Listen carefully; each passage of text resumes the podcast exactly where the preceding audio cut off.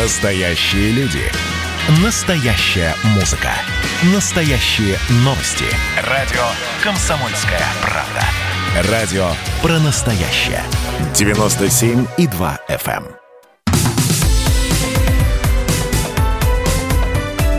Как дела, Россия? WhatsApp-страна. Всем доброго воскресного дня. Желаю я, Елена Афанина. Мы вместе с вами обсуждаем самые значимые темы и события и сегодняшнего дня, и наступающей недели, потому что она у нас будет важная. Кто-то пойдет в первый класс, кто-то встретится с одноклассниками после того, как, вы понимаете, учебный год прошлый был немножечко скомкан пандемией. Но, в общем, действительно, есть о чем поговорить и есть что обсудить. Поэтому, если будет желание, милости просим, ваши комментарии, сообщения присылайте на WhatsApp и Viber. Плюс семь девятьсот шестьдесят семь двести ровно девяносто семь ноль два. Буду их зачитывать. Ну и телефон прямого эфира, безусловно, напомню, восемь восемьсот двести ровно девяносто семь ноль два. Новый учебный год в России для школьников и студентов начнется первого сентября, объявил президент нашей страны Владимир Путин. Это не случайно, но потому что мы понимаем, да, сейчас довольно сложное время, когда даже начало учебного года нужно официально объявить. Не как раньше, первого сентября, значит, выходим в школу. Сейчас все-таки есть некие сомнения, связанные, опять же, с коронавирусом. Как все это будет? Будет ли это первого сентября? Будет, сказал президент. Глава государства подчеркнул, что нужно сделать все возможное для того, чтобы исполнять требования санитарных врачей. Но э, нужно напомнить, что действительно школьные занятия в этом году будут проводиться по новым правилам. Э, в частности, в школах э, отменяется единый звонок. Вместо него для каждого класса будет свой график перемен и питания в столовой. В учебных учреждениях открывают дополнительные входы в здание, чтобы избежать скопления детей у дверей. Э, родителей в школы без острой необходимости пускать не будут. Все собрания будут проводиться в режиме онлайн. Э, и действовать такие нормы, ну, пока Пока вот есть такая информация, будут до января следующего года. То есть до этого момента все учащиеся и учителя должны носить маски и соблюдать социальное дистанцирование. Именно поэтому сегодня, когда в нашем эфире был директор Департамента государственной политики и управления в сфере общего образования Министерства просвещения Евгений Семченко, ему и были заданы важные для многих вопросы. Но начали, конечно, с того вопроса, который, я уверена, интересен. Интересует многих родителей в преддверии первого сентября. И это никоим образом не связано с пандемией или отсутствием пандемии. Это вопрос поборов. Он по-прежнему актуален для многих родителей.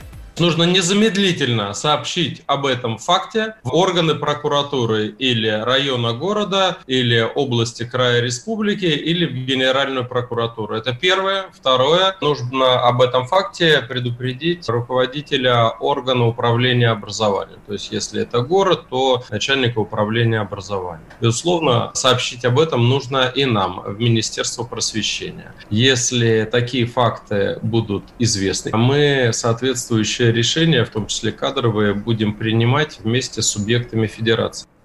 Ну и, конечно, в эксклюзивном интервью в прямом эфире радиостанции «Комсомольская правда» глава Департамента государственной политики и управления в сфере общего образования Министерства просвещения России Евгений Семченко, безусловно, отвечал на вопросы, и связанные с вот этим учебным годом, который начинается через два дня, первого сентября две тысячи двадцатого года, и новые правила обучения в школах. Для чего это было сделано?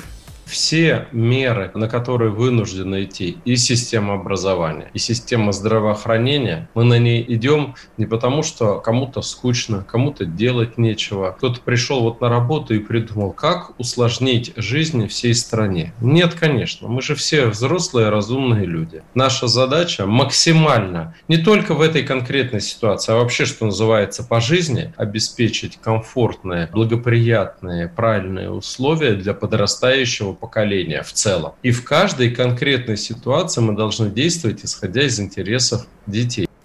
Ну и не забывать про учителей. Хотелось бы, конечно, добавить это, потому что мы понимаем, есть некое сомнение, нужно делать прививки, не нужно делать прививки, от чего, то ли от ковида, то ли от сезонного гриппа. И а, также Евгений Семченко коснулся и этого вопроса. Во многих субъектах федерации, я знаю, люди уже сдали эти анализы не только для того, чтобы подтвердить администрации школы, что человек здоров, а в первую очередь исходя из заботы о собственном здоровье. В период коронавируса сотрудники министерства регулярно, там чуть ли не каждую неделю, а то и два раза в неделю обязаны были прийти в помещение и сдавали анализы. Здесь ничего страшного нет. Никто добровольно, принудительно ни от каких коронавирусов или любых других прививок насильно не прививает. Это дело каждого конкретного человека.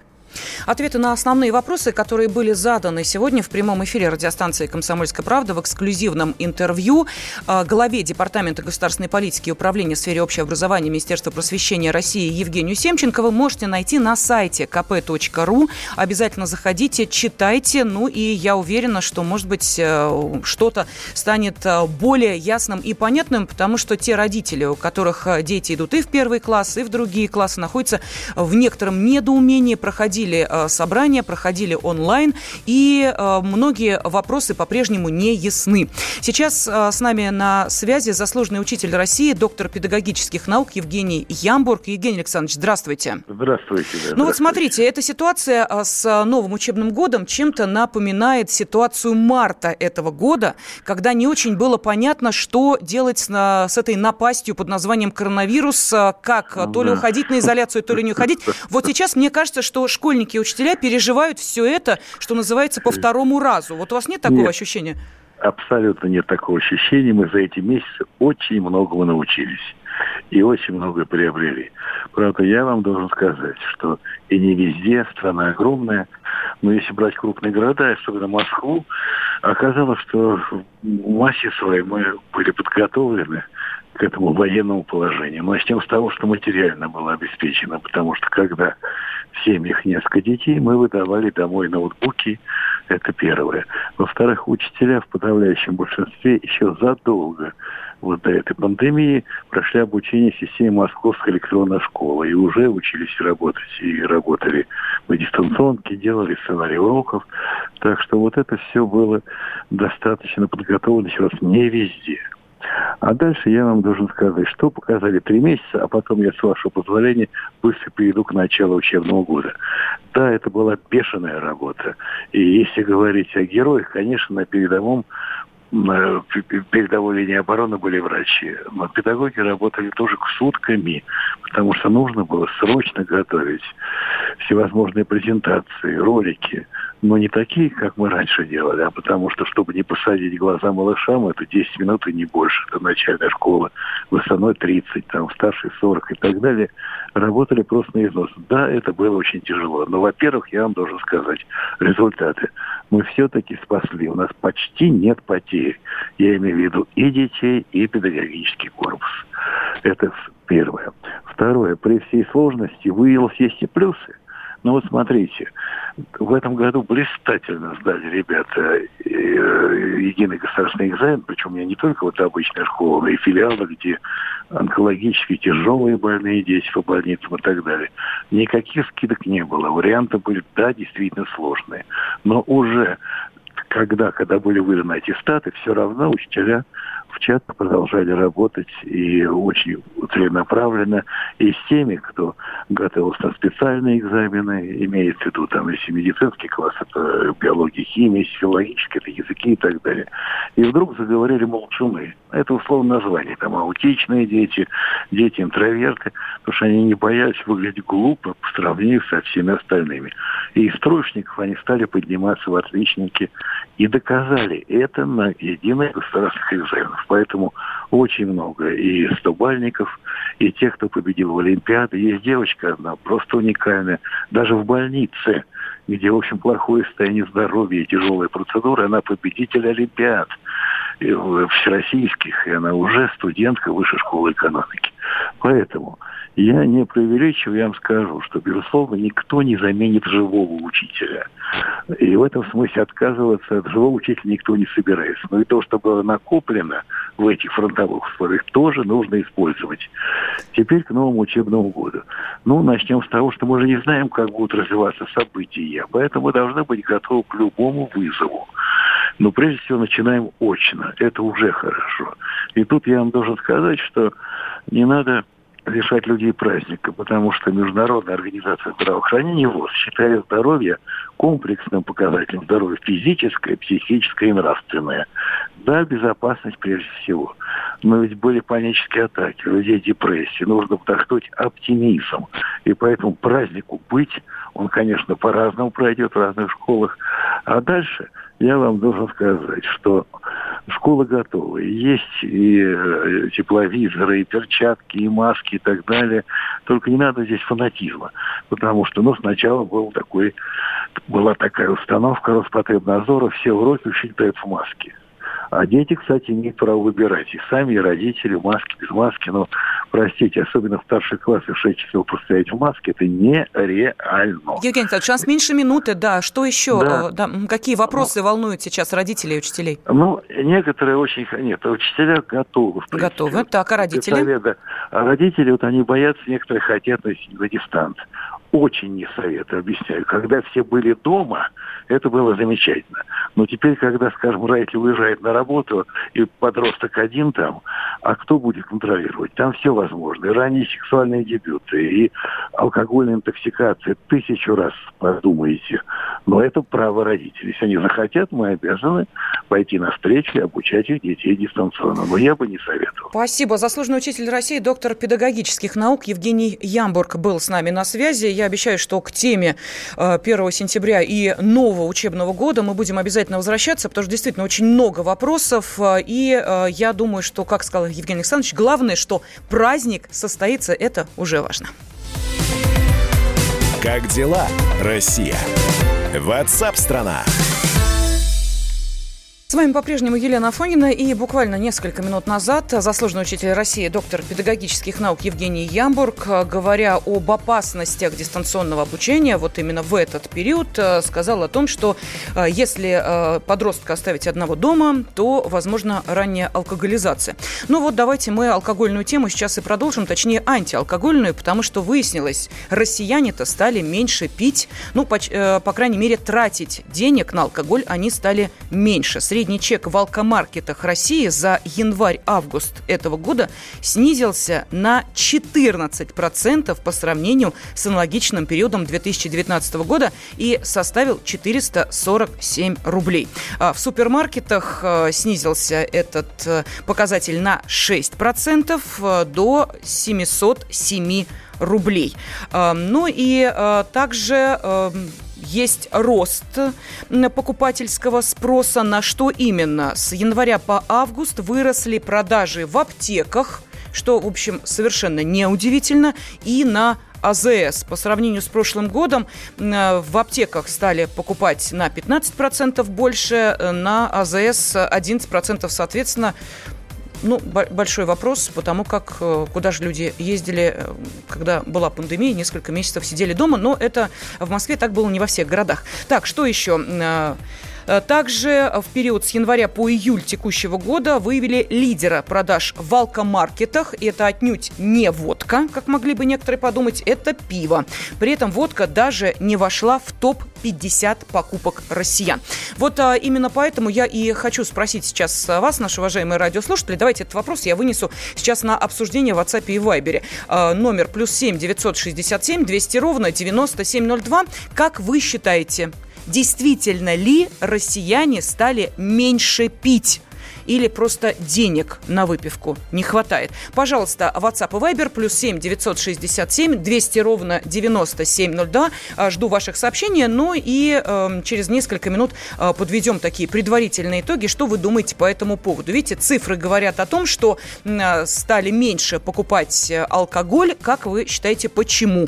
Э, просто у нас наконец-то появилась э, привычка э, не заливать радость и э, горе алкоголем, проще говоря, россияне стали меньше пить, или просто денег на выпивку не хватает. плюс семь девятьсот шестьдесят семь двести ровно девяносто семь ноль два. Это телефон прямого эфира. Радио «Комсомольская правда». Да, сказал телефон прямого эфира, назвала WhatsApp и Viber. Телефон прямого эфира восемь восемьсот двести ровно девяносто семь ноль два. Ну и понятно, что э, в состоянии алкогольного опьянения уж точно куда-куда, но только не за руль. Это абсолютно верно. Я думаю, что эту истину должны запомнить абсолютно все водители и следовать ей неукоснительно. А, ну а каким образом будет развиваться, в каком направлении автомобильная реальность нашей страны? Вот э, сейчас делают все для того, чтобы поддержать регионы, которые будут переводить машины с бензина на газ. Мы э, помним, да, на АЗС э, возросли траты именно на бензин. Это вот средний чек показал. Так вот, э, чтобы не тратиться на бензин, может быть, э, все-таки с, э, переводить автомобили на газ. И вот премьер-министр России Михаил Мишустин увеличил втрое максимальный размер субсидий регионам для перевода автотранспорта с бензина на газ. Максимальный размер субсидий теперь вырос с двадцати пяти миллионов до семидесяти пяти миллионов рублей. И э, эта субсидия регионам предоставляется в рамках госпрограммы развития энергетики. Как будут эти средства регионы использовать? Ну, во-первых, для компенсации бизнесу и для компенсации гражданам части расходов по переводу транспорта с бензина на газ. А, кстати, вот сейчас государство субсидирует более половины общей стоимости таких работ. Ну и сама госпрограмма развития энергетики предусматривает увеличение объема потребления природного газа в качестве моторного топлива до почти трех миллиардов кубометров уже к две тысячи двадцать четвёртому году. Ну и в течение пяти лет в России должно быть построено около тысячи трёхсот газовых заправок. Ну, это, что называется, наше будущее, а вот наша цифровая реальность.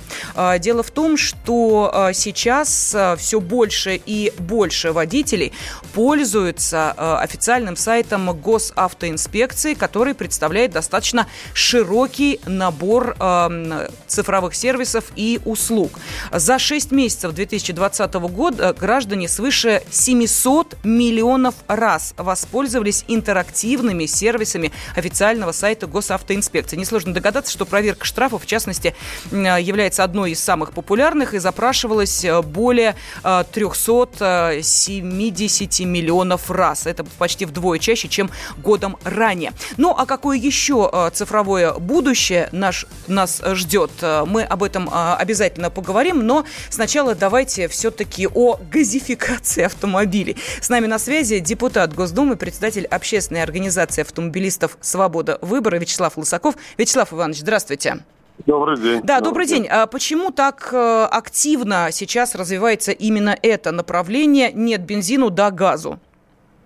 Ну, это шаг правительства направлен на поддержку э, в основном среднего, малого и среднего бизнеса, вот, а также ИПшников и э, самозанятых. Потому что главное преимущество газа – это, конечно, существенная экономия на заправках.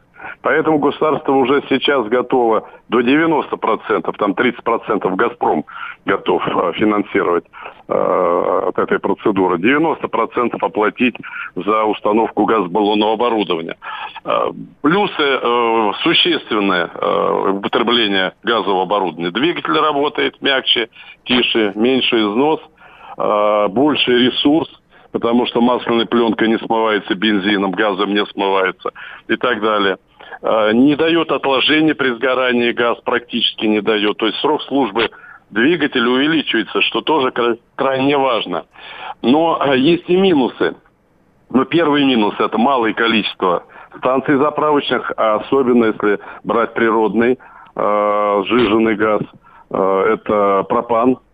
Э, значит, э, это, это, это, это серьезная проблема для э, пользователей, поскольку все-таки невозможность заправиться, она э, существенно снижает интерес к газобаллонному оборудованию. В основном это э, все-таки вещь, которая больше подходит для тех, у кого большой пробег. Когда э, установка аппаратуры окупается, но если государство готово заплатить за это, за это девяносто процентов стоимости, то привлекательность может быть и для физических лиц. Вот, поэтому, в принципе, газовое моторное топливо, газовые машины имеют, кроме плюсов, вот те минусы, о которых я сказал, в больших городах достаточно большой минус – это невозможность иногда официально поставить машину под своим домом, то есть э, ее могут не пустить в подземный паркинг. Uh-huh. Это тоже может э, существенным, скажем, таким стопором служить для того, чтобы массово э, газом, э, газ применялся для, э, в качестве альтернативного топлива. Не, его невозможно практически поставить на современные машины с турбинами. Вот, это тоже достаточно большой минус. Но если все-таки брать в целом э, экономию, которая возможна при применении газомоторного топлива, э, то, э, конечно, плюсов все-таки больше за счет э, первого пункта, который я сказал, существенной экономии на заправках. Поэтому э, немножко странно, конечно, вот эта инициатива смотрится с точки зрения э, тенденций э, существующих в Европе и в мире, а там, как мы знаем, например, Германия уже собирается к две тысячи тридцатому году, то есть через десять лет буквально, отказаться вообще от двигателя внутреннего сгорания, включая бензиновые, э, включ... да, еще э, плюс для экологии я не, э, не отметил. Действительно, применение газомоторного топлива, оно существенно э, лучше влияет на... в меньшей степени загрязняет э, воздух, э, ухудшает э, экологию, чем нежели бензиновый и дизельный двигатель. Но Германия и многие европейские страны хотят отказаться вообще от двигателя внутреннего сгорания. И практически все мировые э, производители автомобилей э, переходят на электрические двигатели, как в народе называют электрички. Причем сейчас основная проблема. У нас уже продаются, кстати, такие машины. Я вот недавно видел, э, значит, э, Jaguar, который имеет запас пробега на батарее четыреста километров, это уже серьезная цифра, это не пятьдесят километров, которые были вот буквально вчера. Как только емкость батареи будет доведена, а мировая мысль техническая над этим работает, до восемьсот тысяч километров, двигатели внутреннего сгорания, включая и работающие на газомоторном топливе, просто-напросто умрут. И это будет очень скоро. Спасибо. С нами на связи был депутат Госдумы, председатель общественной организации автомобилистов «Свобода выбора» Вячеслав Лысаков. И мы говорили о том, куда же, собственно, движется автопром. В сторону бензина, конечно, уже нет. Газ или электро... электромобили. Вот, собственно, это и есть то самое будущее. Ну и к реальности давайте вернемся. Спросила я вас, почему Почему россияне стали меньше пить? Это уже новый образ жизни? Или э, все-таки денег не хватает? Вот сейчас, как обещала, зачитываю ваши сообщения. Нет такого понятия «нет денег», когда хочется выпить. Иронизирует и шутит наш радиослушатель. У молодежи не модно пить, можно модно на турнике висеть. Что радоваться, пивной цирроз печени страшнее, а пиво пьют, потому что дешевле. К тому же пивные магазины дома растут как грибы. Народ перешел на самодельный алкоголь. Россияне пить меньше не стали. Культура питья растет, пишут нам, и э, домашнего спиртного больше, аппаратов свободной продажи. А, так что, а вот люди стали больше думать о своем здоровье, о своем будущем и будущем своих детей. Это так. А с проблемами с алкоголем этого нет, пишет нам Александр. Спасибо всем. Как дела, Россия? WhatsApp-страна. В студии Елена Афанина. Я приветствую наших радиослушателей. Ох, сейчас у нас с вами будет такая тема, однозначного отношения, которой уж точно нет. Есть категория, и не только граждан нашей страны, наверное, и всего мира, которые опасаются, ну, например, того, что через вакцину к ним в организм могут ввести что-то, что потом будет передавать их данные куда-то, где за ними будут следить. Есть те, кто отказывается от документов, пластиковых карт, паспортов, с голограммами, в общем, всего того, что может каким-то образом заставить некие внешние силы следить за твоими действиями.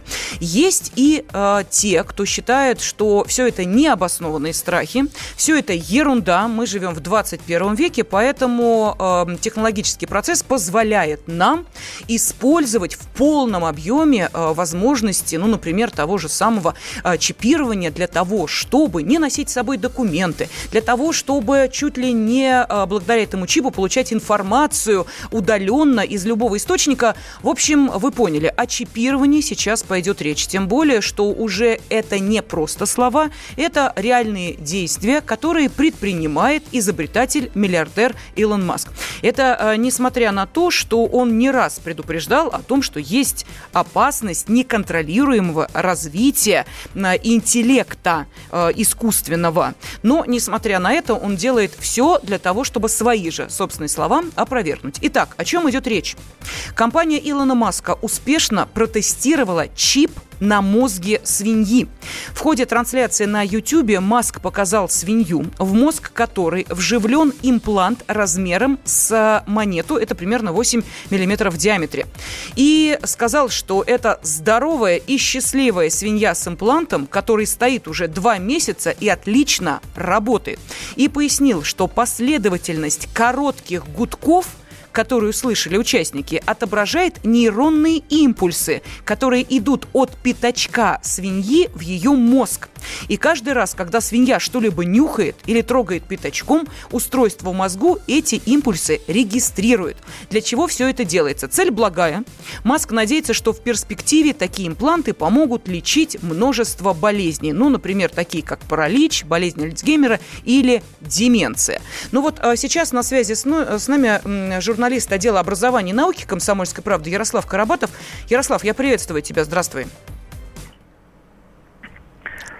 Алло. Алло. Да, да, Ярослав, да. Здравствуй. Привет, Лен, я, здравствуй. Я слышу. Да. Да, это замечательно. Давайте переговорить будем, не только слышать, а то я боюсь, что, может, между нами какая-то уже нейронная связь нарушена, понимаешь, и ты меня... Не, а... я поздоровался, а ты ничего не а ответила. А я ничего не ответила. Я Хорошо. Ждал ответного сигнала. Ярослав, вот объясни, пожалуйста, все эти опыты, которые сейчас проводятся, они делаются с какой целью? Вот мне просто хочется понять масштаб того, что в итоге может грозить человечеству. Или радовать ну, человечество? Как бы есть долгосрочная фантастическая цель. Это симбиоз мозга человека и машины, компьютера. Вот. Но это как бы вполне вероятно, что это вообще недостижимая цель. Вот. И есть ну, более осязаемая цель, которая, задача, которая, в общем-то, в какой-то степени уже решается. Это с помощью вот этих вот, ну, развития вот этих технологий, помогать людям, которые, ну, у которых большие проблемы с, со здоровьем. Ну, имеется в виду там черепно-мозговые травмы, инсульты и так далее, и так далее. Вот как бы две вещи. Вот с точки зрения утилитарной, ну вот пока очень-очень ну, незначительные результаты, то есть вот различные способы создания вот этих вот интерфейсов мозг-компьютер, ну вот они приводят к тому, что ну, условно говоря, сейчас о, есть технологии, когда усилием воли человек, парализованный, полностью парализованный человек, он не может ни говорить, ни вставать, ни набирать там, не пользоваться клавиатурой, вот он усилием воли, усилием мысли может набирать небольшие предложения. Ну, там скорость пока, пока небольшая, где-то пятнадцать-двадцать знаков в секунду, вот. Но, тем не менее, во всяком случае, полностью парализованный человек может общаться с врачами, может там что-то передать своей семье. Вот, и пока на данном этапе это все. Скажи, пожалуйста, ну вот есть все-таки, насколько мы понимаем, да, пример Стивена Хокинга. Он укладывается в этот ряд людей, которым можно будет благодаря чипированию реально помочь? Или это особая история, которая к разработкам Илона Маска не имеет никакого отношения? Я почему об этом спрашиваю? Потому что, по словам Маска, он надеется получить разрешение вживить первый имплант человеку уже вот в этом году. То есть мы понимаем, что это уже не просто некие там разработки, которые могут порадовать человечество спустя десятилетия, это то, что может произойти вот уже сейчас на наших глазах и в нашей существующей реальности. Вот, пожалуйста, как ты считаешь, действительно это то, что реально может помочь таким людям, как, например, вот Стивен Хокинг? Ну, смотри, вот в теории как это работает. Uh-huh. Условно говоря, у человека инсульт, или у него, э, там, он попал в ДТП, черепно-мозговая травма, какая-то часть мозга, область мозга перестала работать. Вот с помощью электродов, э, ну, вводятся электроды э, в, в ткань мозга, э, вот эта часть, э, область мозга, ее функция, она заменяется э, компьютером. Вот. И таким образом э, функция, э, э, возможность двигаться, возможность говорить человеку возвращается. Это в теории э, выглядит красиво. Но на самом деле э, сейчас э, ну, ученые столкнулись со многими непреодолимыми трудностями. Ну, в частности, э, наше сознание распределено между восемьюдесятью шестью миллиардами клеток мозга. Подключиться ко всем невозможно. Там э, даже из самой тончайшей, вот сейчас у Илона Маска электроды в четыре раза меньше э, э, толщины волоса. И то, при этом, если каждому, э, к каждому нейрону подключиться, это вес оборудования сотни, сотни тонн, сотни тысяч тонн. Вот, соответственно, э, технически пока этот вопрос никак не решается. Угу. Вот, э, поэтому, э, ну...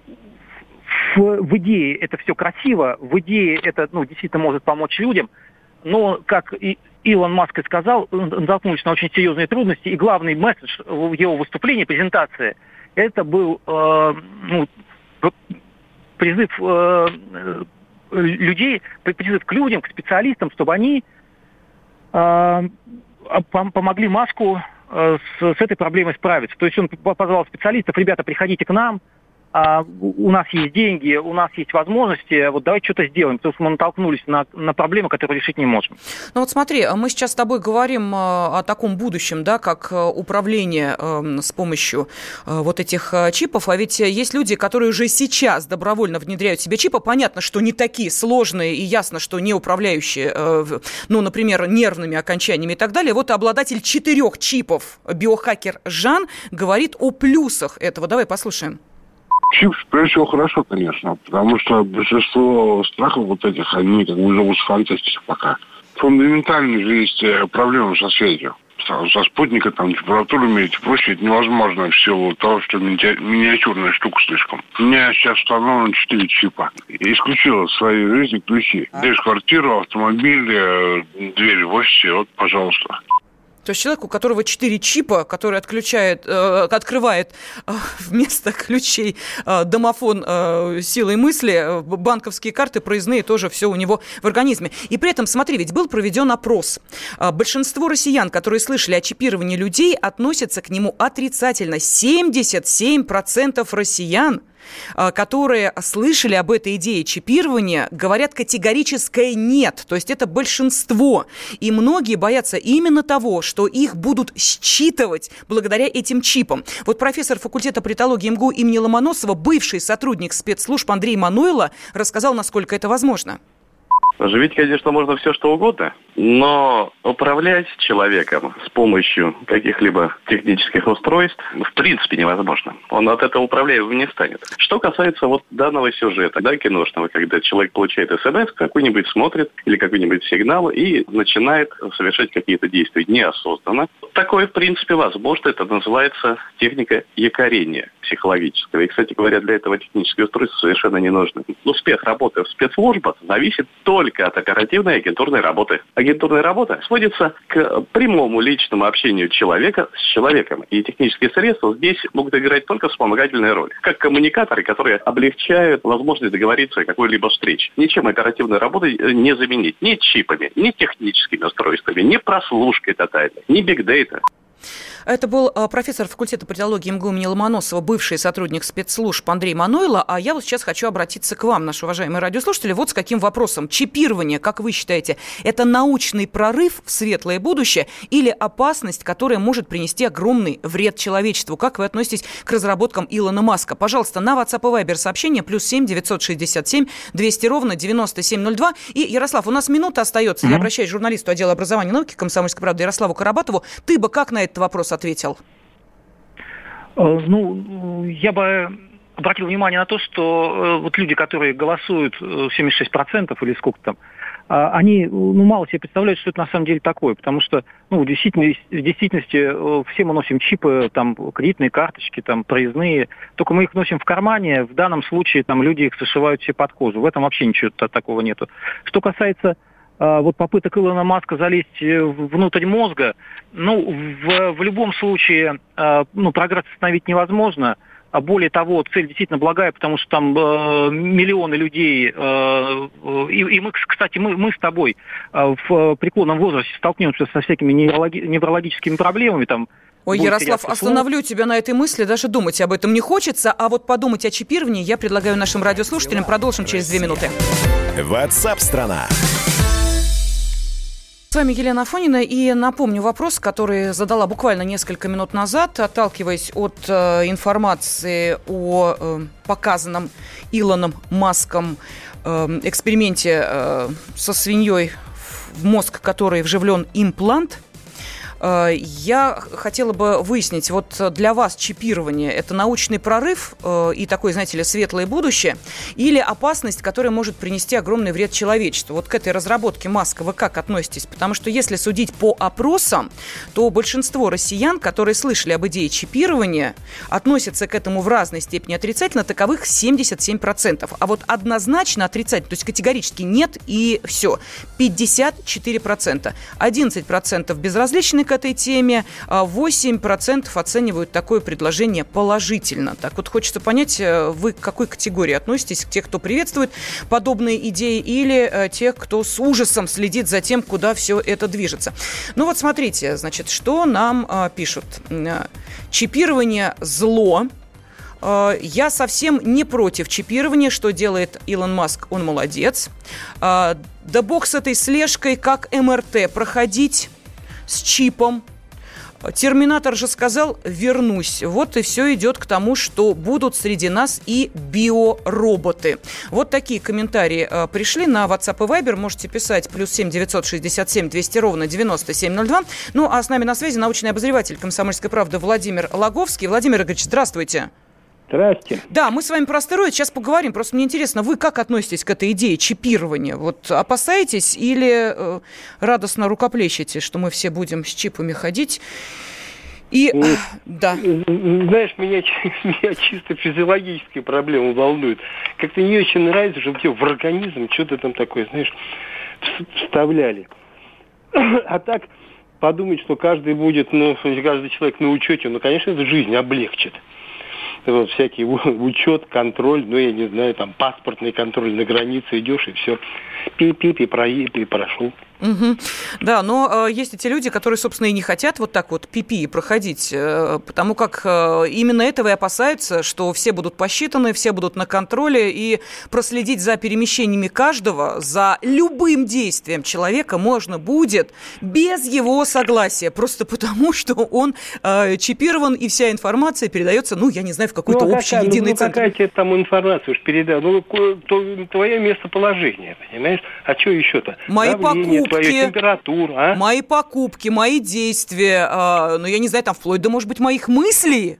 Многие говорят, вот в мозг живят чипы, все, и любая твоя мысль будет э, прочитана. А ты в мозг не давай вживлять куда-нибудь подальше. Ладно, ясно. Давайте мы все-таки от этой темы отойдем, потому что, ой, я смотрю, сообщения приходят. Удобно, документы уже дома не забудешь, пишут нам.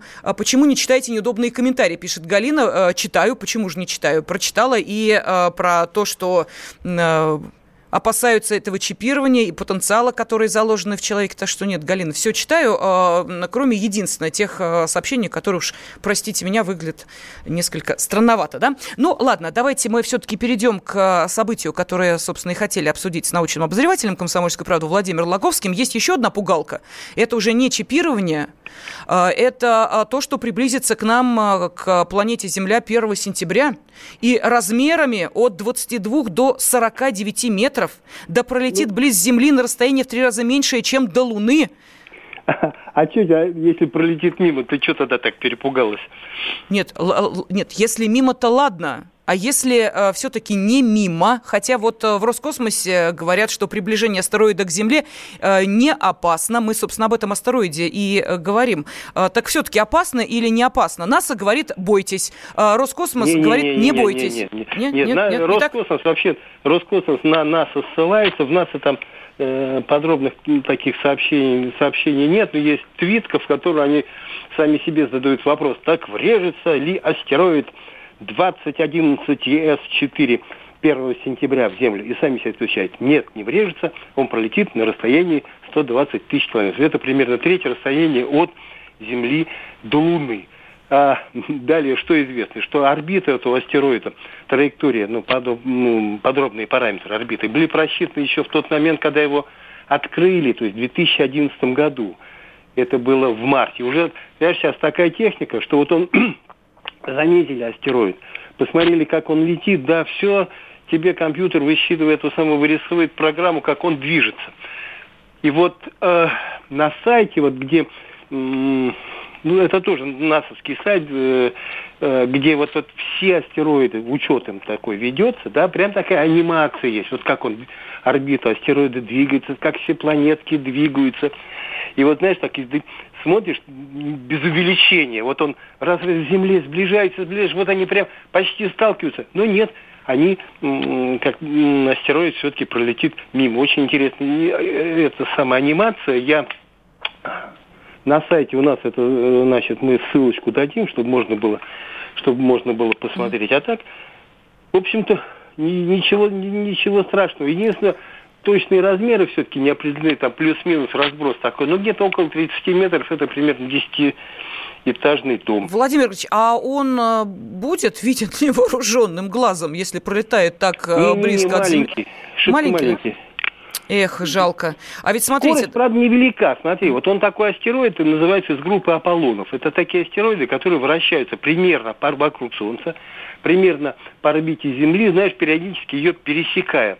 И вот этот астероид, он догоняет Землю все, ну, все время. Сначала он догонит, потом обгонит, летит впереди, впереди, потом опять, потом опять догоняет. Период обращения его вокруг Солнца – это четыреста шестнадцать дней, ну, чуть больше года. И вот, ну, не каждый год они так сближаются, просто так, знаешь, вот так, так выпало.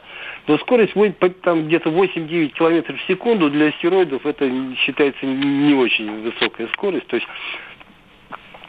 Скорее всего, он взорвался бы высоко в небе, как Челябинский метеорит, то, может быть, на Землю упали какие-нибудь не очень большие осколки.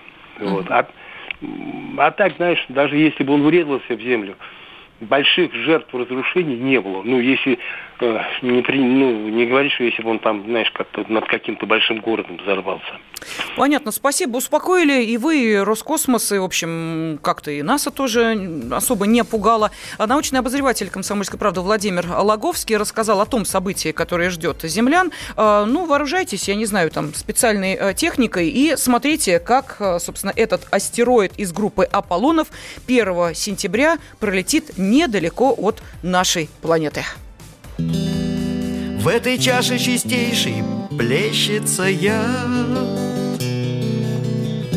Ты ни разу не пил, он две жизни подряд. Лишь глоток, и с этим миром вы квиты.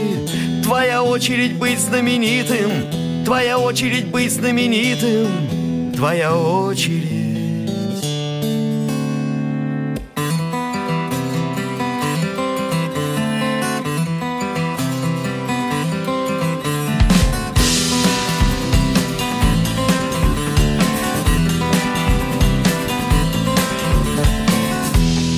Царапанный мелко листочек в линейку. Ты играешь в себя, тебе бросаю копейку. Высечь искру из темы избитой. Твоя очередь быть знаменитым. Твоя очередь быть знаменитым. Твоя очередь.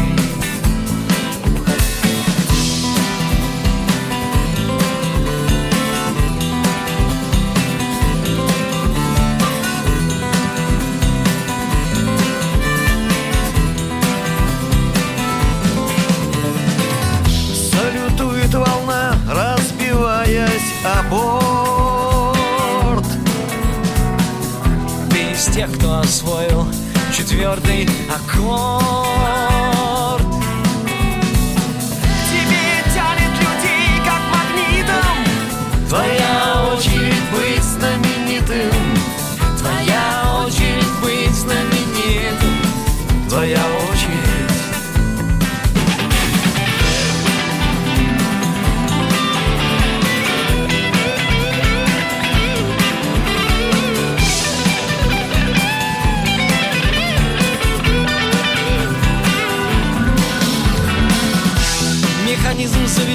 есть пределы терпению.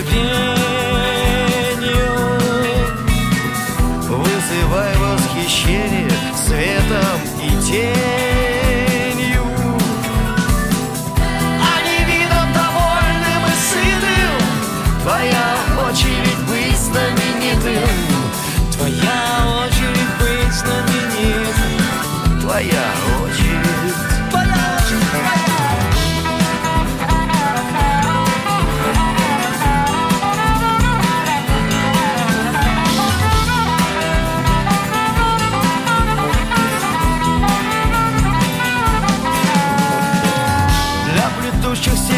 Развивающих скорость, и для искренних, и для имеющих скорость, для особо высокой и сателлитов. Аксиома, ты должен быть знаменитым.